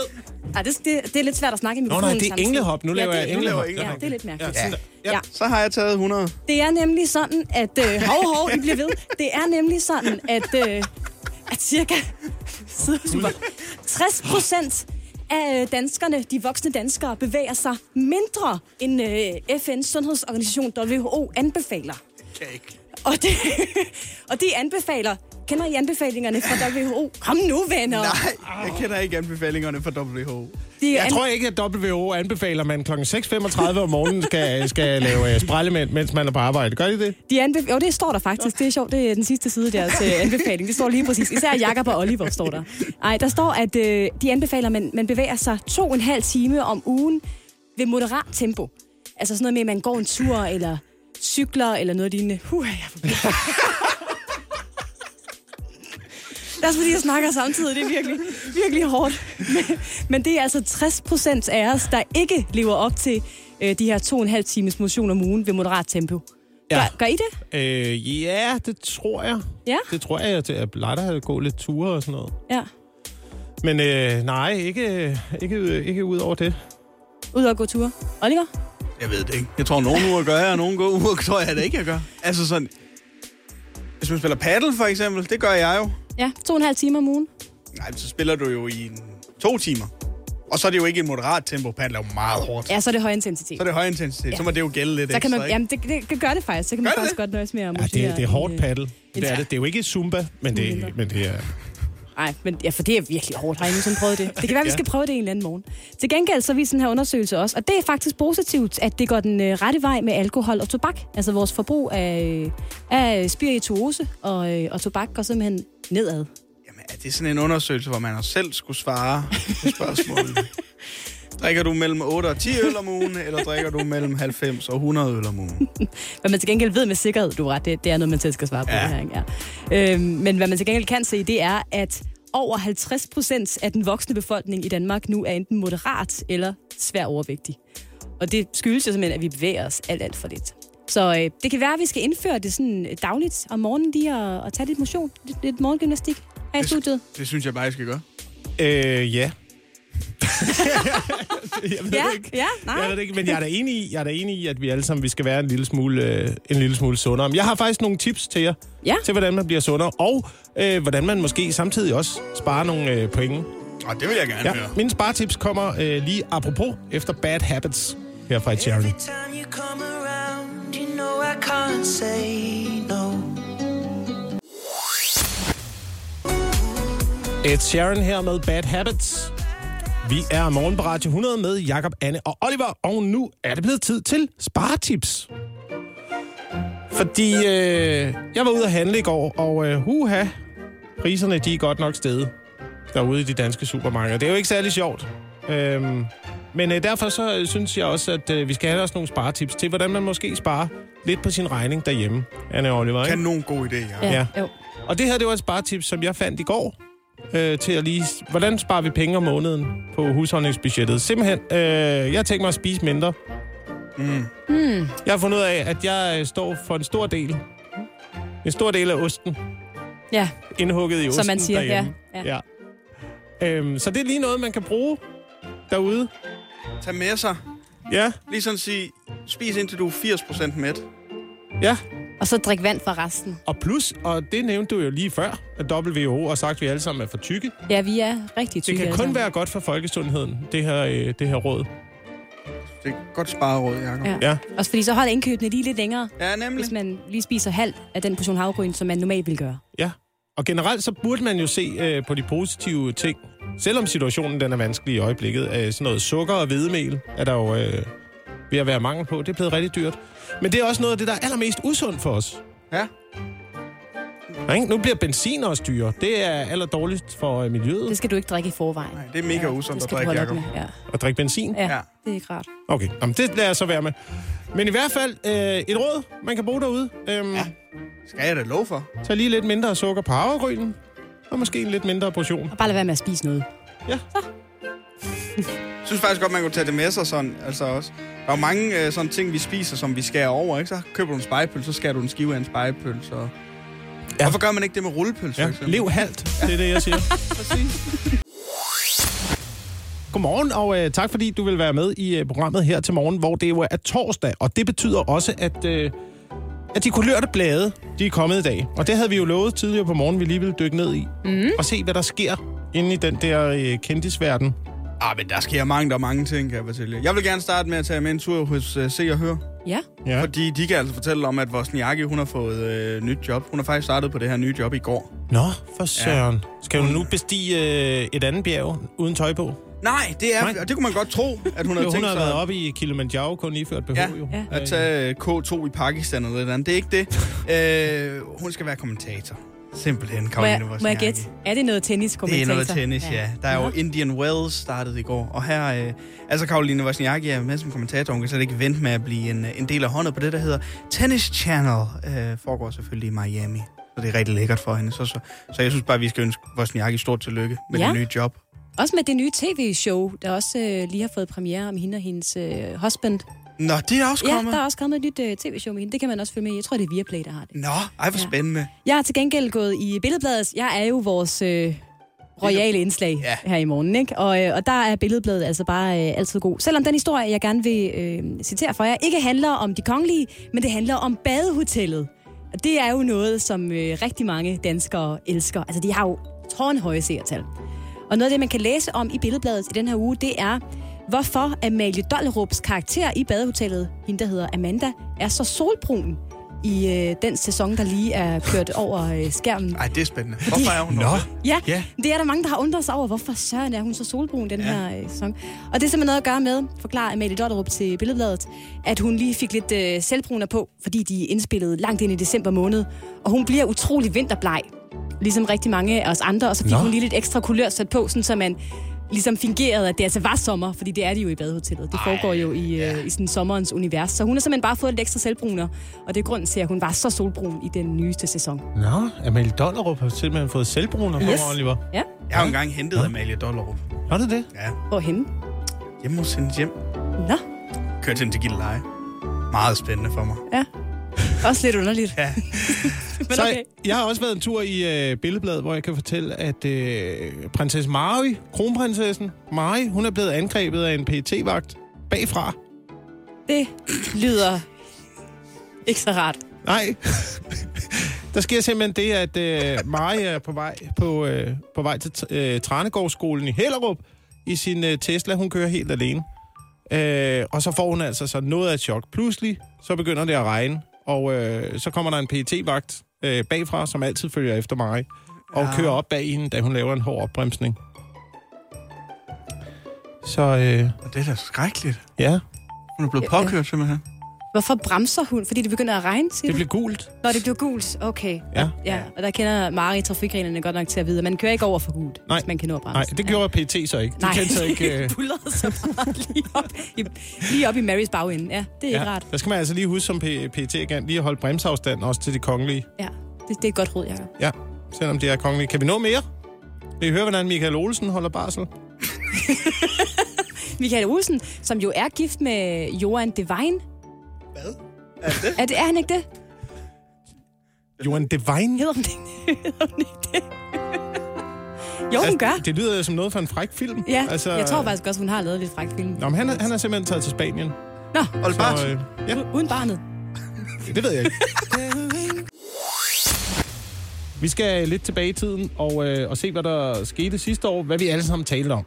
Ja, og øh, faktisk også, hvad der skete året før det, nemlig i år øh, 2020.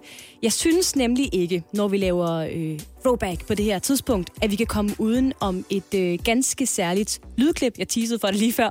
Det var nemlig statsminister Mette Frederiksen, der i morgen for to år siden trådte frem og sagde sådan her.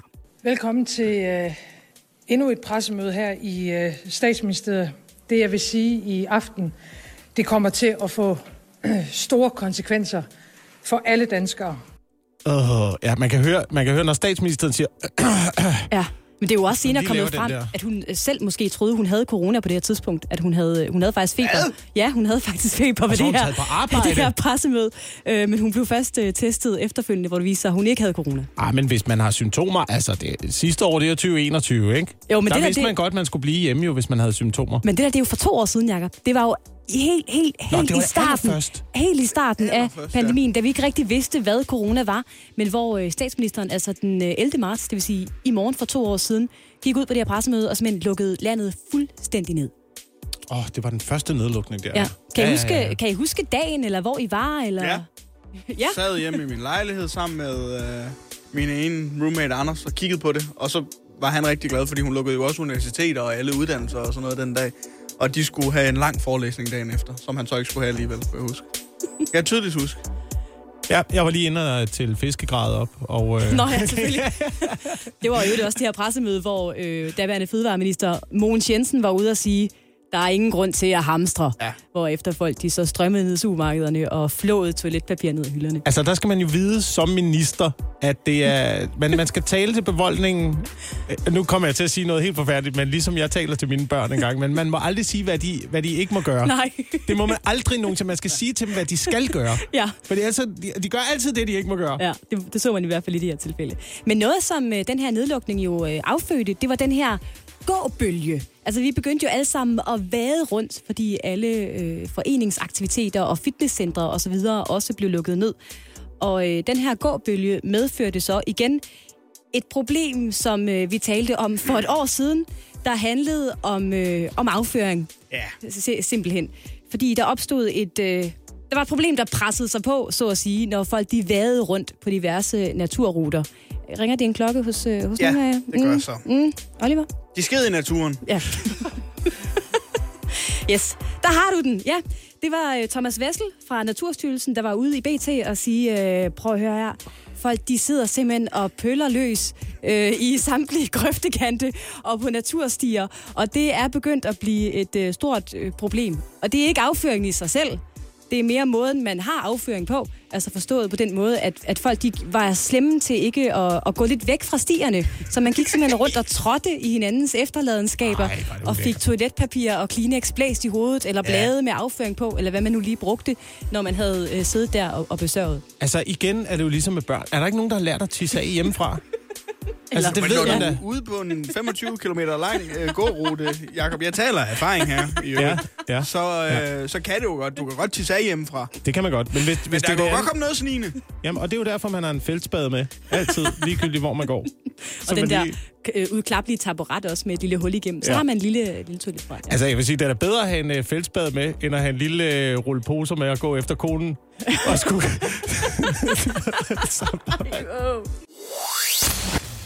og nu er det blevet tid til sparetips. Fordi øh, forbrugspriserne, de er jo steget, det ved vi alle sammen. Ja. Øh, 4,8 procent i februar i forhold til året før. Det viser tal fra Danmarks Statistik. Jeg så sådan en opgørelse i går. at, Øh, smør er åbenbart det, der er steget allermest. Altså, øh, udover selvfølgelig gas. Men også mælk og brød. Ja. Alt er steget. Og det var, det var noget, vi var igennem i går, det der med, hvordan sparer man så på, øh, på indkøbene af fødevarer. Og mit bud var, øh, spis mindre, simpelthen. Ja. øhm, det tror jeg også er godt for min, øh, min voksende mause. At lige at få lidt, øh, lidt mindre indenbords. Det kan kun være godt. ja, det er da en god idé. Men altså, øh, der, de, de her store prisændringer, det er det højeste, der nogensinde er målt. Eller ikke nogensinde, men siden 1989. Det kan slet ikke regne ud. Og det, er, og det er specielt, men det er specielt, nu skal jeg lige sige, det er specielt fødevare, men det er selvfølgelig også priserne på øh, el og gas og øh, brændstof. Altså øh, det, vi bruger til at både fodre vores øh, køretøj med, og som vi bruger til at varme vores hus op med. Mm. Øhm, og der er sparetippet i dag, det er, at man lige, øh, lige tager en sweater på, lige øh, skruer ned for varmen og tager et par sokker på og accepterer, at det ikke er øh, Ibiza hele året. Ja. Ja. Så hvis du gerne vil spare på varmen, så, så skru ned for varmen og tage noget mere tøj på. Ja. Ja. Jamen, det, der, altså det er det, som de siger nede ved min mor. Så må du tage nogle sokker på, Anne, hvis du fryser. Hvad med os, der sover nøgne? Så spise noget mere smør. Få noget mere øh, sul på kroppen, ligesom en øh, valros. Ugen, der gik, sagt med musik. Den bliver bedre og bedre, ikke? Ja, ja. Jeg føler lidt, at vi skal have den produceret. Ja, ja det er også rigtigt nok. Man har et stort kor eller sådan noget. Men Ja. det, er jo, det er jo altså tidspunktet, hvor at, øh, vi spiller et lille stykke musik, der har noget at gøre med en øh, stor nyhed, som er sket i løbet af ugen. Ja. Vi har et øh, stykke musik med hver. Og øh, så gælder det altså om, øh, for dem, der ikke har musikken, at gætte, hvad, hvad det her det handler om. Og øh, er I klar? Mm. Fordi øh, jeg synes, at, øh, at jeg starter. Nå, Nå, det synes du? Ja, det synes Manden, jeg, der står jeg ved gør. knapperne i beslutter, Ja. at han starter. Ja. Ja, ja, ja. Så nu skal I øh, prøve at se, om I kan høre, hvad det her stykke musik, det dækker over. Should I stay or should I go? If you say that you are mine, I'll be here till the end of time. Oh, Ja. Should I stay or should I go? Hvem er det, der er i tvivl om det? Fra The Clash. Hvem er det? Åh, oh, skal jeg være med? Der Skal jeg ikke være med? Skal vi... Og er, det, er du... Øh, er du enhedslistens forhold til NATO? Ja! Åh, oh, okay, okay. Godt fanget, Oliver. Ja. Den Ja. havde jeg ikke lige... Det var øh, jo en del af din onsdagshold for de onsdags. Ja, ja, ja. Fordi det er jo det der med, at de har jo, øh, de vil jo rigtig gerne øh, sige, at øh, vi skal være medlem af NATO. Lige, lige indtil, lige indtil Putin. Ja. Han, øh, han stod for døren, så kunne det godt være, ah, måske skulle vi øh, ikke lige melde os ud i morgen. Når der er brug for en forsikring, så er det meget godt at have en forsikring. Ja. Men ellers har vi ikke brug for en forsikring. Ja, præcis. Så det var øh, det er fuldstændig korrekt. Jamen, jeg har, jo også, øh, jeg har også fundet øh, en sang, som... Øh, jeg vil sige, det, øh, det definerer måske et, et højdepunkt for mange i, øh, i løbet af ugen.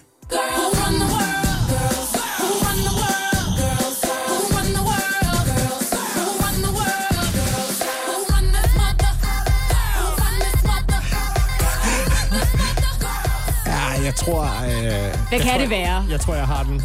Har du den, Anne? Ja, altså, jeg har et lille bud. Jeg er ikke sikker. Jakob, kom du bare. Jeg tror, at øh, det er fordi øh, Danske Bank har fået en ny øh, kvindelig øh, Ja. top, topformand i bestyrelsen. Godt bud. Ja? Ja. Ja? Det er selvfølgelig det er kvindernes internationale kampdag. Ja da. Det var i øh, tirsdags. Var det ikke i tirsdags? Den 8. marts. Det var i tirsdags, Ja, det var, øh, det var den 8. kvindernes marts, og internationale det var kampdag. kvindernes internationale kampdag, og I er ret. Det var, øh, det var den historie, jeg havde valgt at, at afdække med øh, Beyoncé's Who Run the World Fremragende valg, Oliver. Girls. Tak skal du have. Tak skal du Så, have. så kan jeg til gengæld sige, at øh, den sang, jeg har valgt, som opsummerer en af ugens nyheder, faktisk lægger meget godt op til, at det er øh, weekend. Fordi nu kommer der altså fuld smadder på. Er I klar? Jawohl, jawohl, jawohl, wir trinken Alkohol.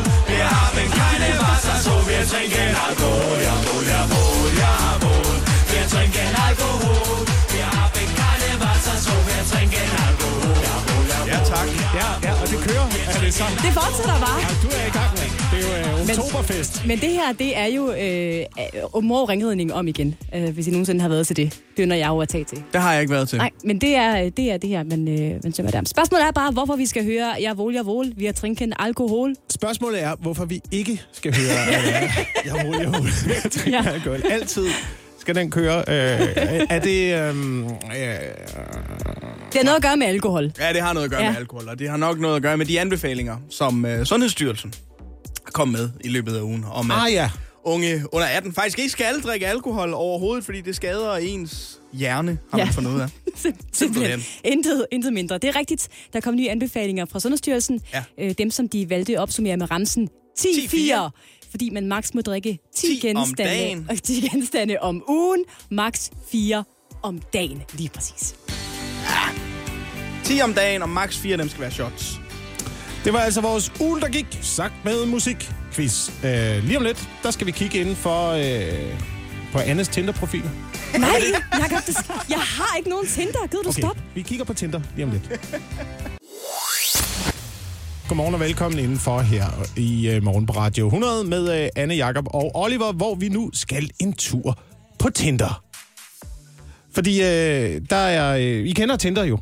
Anne, Anne kender Anne kender, Ja, øh, Hold nu op. Det Hun, hun gennemførte Tinder i København tilbage i 2017, Anne. man kan ikke gennemføre Tinder. Der er altid et swipe mere. Sådan der ligesom, øh, hvad er det, Super Mario øh, Brothers, eller det der computerspil, ja. hvor man til sidst ender foran den store boss, Ja, som nemlig. skal... Men Anne var jo nødt til at oprette en ny profil fordi, med nye billeder. Hvad sådan, er det for noget, hvad er det for noget alt sammen. fis, du står der og siger, Oliver? Det passer simpelthen ikke. Man vil, det, dem, man havde swipet nej til, kunne man lige få igen. hvad vil du gerne fortælle, Jacob? Vi kender i hvert fald øh, dating-appen, som hedder øh, Tinder. I, USA, der vil man nu give øh, mulighed til deres brugere for at tjekke, om personer, som de taler med på den her platform, de er tidligere straffet. Så øh, det overvejer man nu, og, øh, og se om man øh, i, altså på Tinder også, øh, udover at se, om man har svømmet med delfiner, mm. som, øh, jeg ved ikke, om det er en ting mere på Tinder, det der billede med en delfin. Det var meget øh, på et tidspunkt, også hvor man øh, blev fotograferet sammen med sådan nogle øh, stakkels bedøvede tiger og løver og sådan noget. Men så kom dyrevelfærden ind i billedet, så det er lidt gået af mod igen, okay. har jeg hørt. Ja. Men hvad nu det her? Altså nu, nu vil man øh, så give adgang til, at man kan tjekke ens øh, straffeattest. Mm. Og øh, altså som en mand, der ikke rigtig har datet så meget på internettet, så, øh, så bliver vi altså nødt til at hen, henvende os til, øh, til nogen, der har prøvet det før, Anne. Ja. Ja. Vil, man, vil man have brug for det på Tinder, hvis man skulle date på Tinder? Vil man gerne se straffeattesten? Kunne det være rart? Ja, nej. Det, det, det synes jeg... Åh, det synes jeg er et svært spørgsmål, fordi det, det er jo på en måde utrolig personligt, men samtidig er det jo meget rart at vide, at man, om man går ud med en morder eller en voldtægtsforbryder. Ja. Altså, der er tidligere Ja. straffet. Men det finder man vel nok ud af på et eller andet tidspunkt alligevel. Øh, Man kan jo også kigge på profilbilledet, ikke? Lige se, om dråben er der Ja, nede ved øjet. så ved man, at, øh, at der har været noget fængsel. Men der er jo også nogen, tænker jeg, der aktivt gerne vil have det. Altså, der er jo sådan nogle grupper rundt omkring, hvor folk de leder efter indsatte og, øh, og date. Og det mås- kan måske faktisk være en fordel for dem jo. Altså, så man lige kan se, Nå, der er pletter på den straffatest, så skal jeg derud med den her bad boy. Det er der jo nogle kvinder, der godt kan lide. Ja, det er rigtigt. Men, men det kan godt være, at straffetesten måske er øh, lidt for personlig. Men lad os lige prøve at tænke over nogle ting, fordi der kan jo være andre ting, man skal indføre øh, på Tinder. Andre ting, man skal kunne altså, se om hinanden. jeg har en hel liste af ting, jeg gerne ville have vidst om Mark, min kæreste nu, øh, da jeg matchede med ham på Tinder i sin tid. Det skal jeg da sige. Vi er øh, på Tinder her til morgen. Og, øh, og ser lidt på de nye øh, tiltag, der måske kommer på Tinder, efter at øh, datingappen har øh, meldt ud, at man øh, i USA måske vil give mulighed for, at øh, brugerne tjekker hinandens øh, straffeattest. Og øh, det har jo ført til, at vi snakker lidt om, øh, hvad skal der ellers være på Tinder? Hvad kunne man ellers, øh, hvad kunne man ellers have øh, til ligesom at tjekke hinanden ud? Og Anne, du siger, at du ville have, gerne have vidst noget om din kæreste. Det er fordi Tinder, det er jo sådan et, øh, et glansbillede af, hvordan man gerne vil fremstå i andres øjne. Men sådan er virkeligheden ikke altid. Det er du ret i. Jeg vil for eksempel gerne have vidst om Mark, at han øh, smider sine sokker overalt, og er ligeglad med, at de ligger der.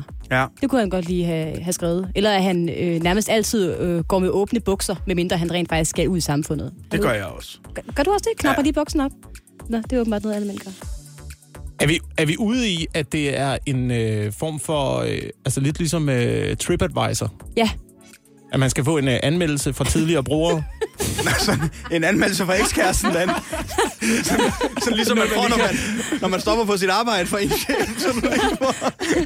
Udtalelse. ja. det vil da ikke være en dårlig idé. Nej, det vil være en rigtig god idé. Eller, eller en form for Michelin-guide, ikke? To stjerner, en omvej hver. Ja, ja klart. Hvis nu man kunne få adgang i stedet for en straffatest, det er bare sådan sundhedsplatformen. Rart. Ah ja, det vil måske være meget godt. Ah, du har haft klamydia fire gange, kan jeg se. Uha. Det bliver ikke i dag, Karsten.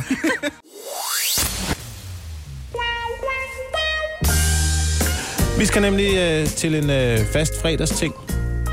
Ja, det har vi besluttet os for i hvert fald. Ja, det er anden gang, vi laver det, men øh, vi, synes, at, vi synes alligevel, der var noget øh, interessant i det. Sidst, da lækkert. vi øh, lavede den her lille quiz, ja. som øh, vi indtil nu har valgt at kalde, er det porno eller politikken? Ja. Og øh, Oliver, du har, øh, du har været på øh, diverse, diverse sider, hvor man kan finde, øh, finde frækt indhold. Seks noveller. Seks noveller, fundet nogle overskrifter, Ja. dykket ned i, øh, i medierne, Ja. og fundet nogle overskrifter fra, øh, fra artikler, og det er nu vores opgave, øh, Anna og øh, mig, at gætte om det er porno eller politikken. Er I klar? Skal man snakke sådan her? Ja. Okay. Så er jeg klar. Første overskrift lyder. En ekscentrisk aften i operan. Ah, det er porno. Åh, oh, det er svært. Det kunne, det kunne være begge dele. Jeg har lyst til at... Siger du porno, så siger jeg, det er operan. Nej, så, så, ja, så siger jeg, det er politikken.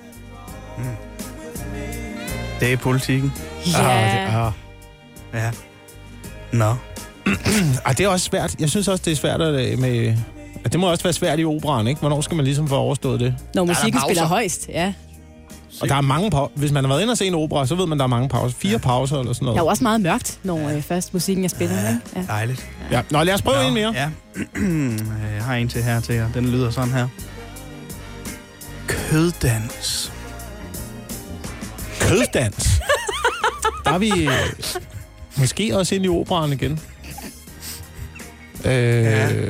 Er der ikke en, der danser med kød? Er Søren Østergaard danser han med kød? Jeg tror faktisk mere, det er vinerbrød. Overskriften lyder i hvert fald. Køddans. Ej, køddans, det er, det er porno. Jeg ser, jeg ser politikken her, fordi, øh, fordi de skriver rigtig meget om, øh, om dyrevelfærd og sådan noget. Det er, det er politikken. Det er en sexnovelle. Jacob. Ja. Det er porno. Mm. Stort tillykke. Kommer der en her. Den er lidt svær. Nu skal der slikkes røv. Det er politikken. Ah, det er næsten for oplagt, at det er en erotisk novelle, ikke? Ja, jeg er enig. Det, er, det må være politikken her. Nå, det er rigtigt. Godt klart. Står der øh, noget om på hvem? Nej, jeg er ikke gået dybere ind i det, som man siger. Ej, ej, nej, nej. Ja. Vil, vil, I, vil I have en til, eller skal Ja, vi ja. bare Lad os, lige, lad os, lad, lad os få den sidste. For mange mænd. For mange mænd? Ja. Vil man skrive for mange mænd, hvis det var en øh, sexnovelle? Kan der være for mange mænd der? Kan jeg ikke udtale mig om. Det her det er det tvivl om. Det er... Øh, det er politikken så. For mange mænd. Ah, så siger jeg, at det er en sexnovelle. Det er politikken. Det her er morgen på Radio 100.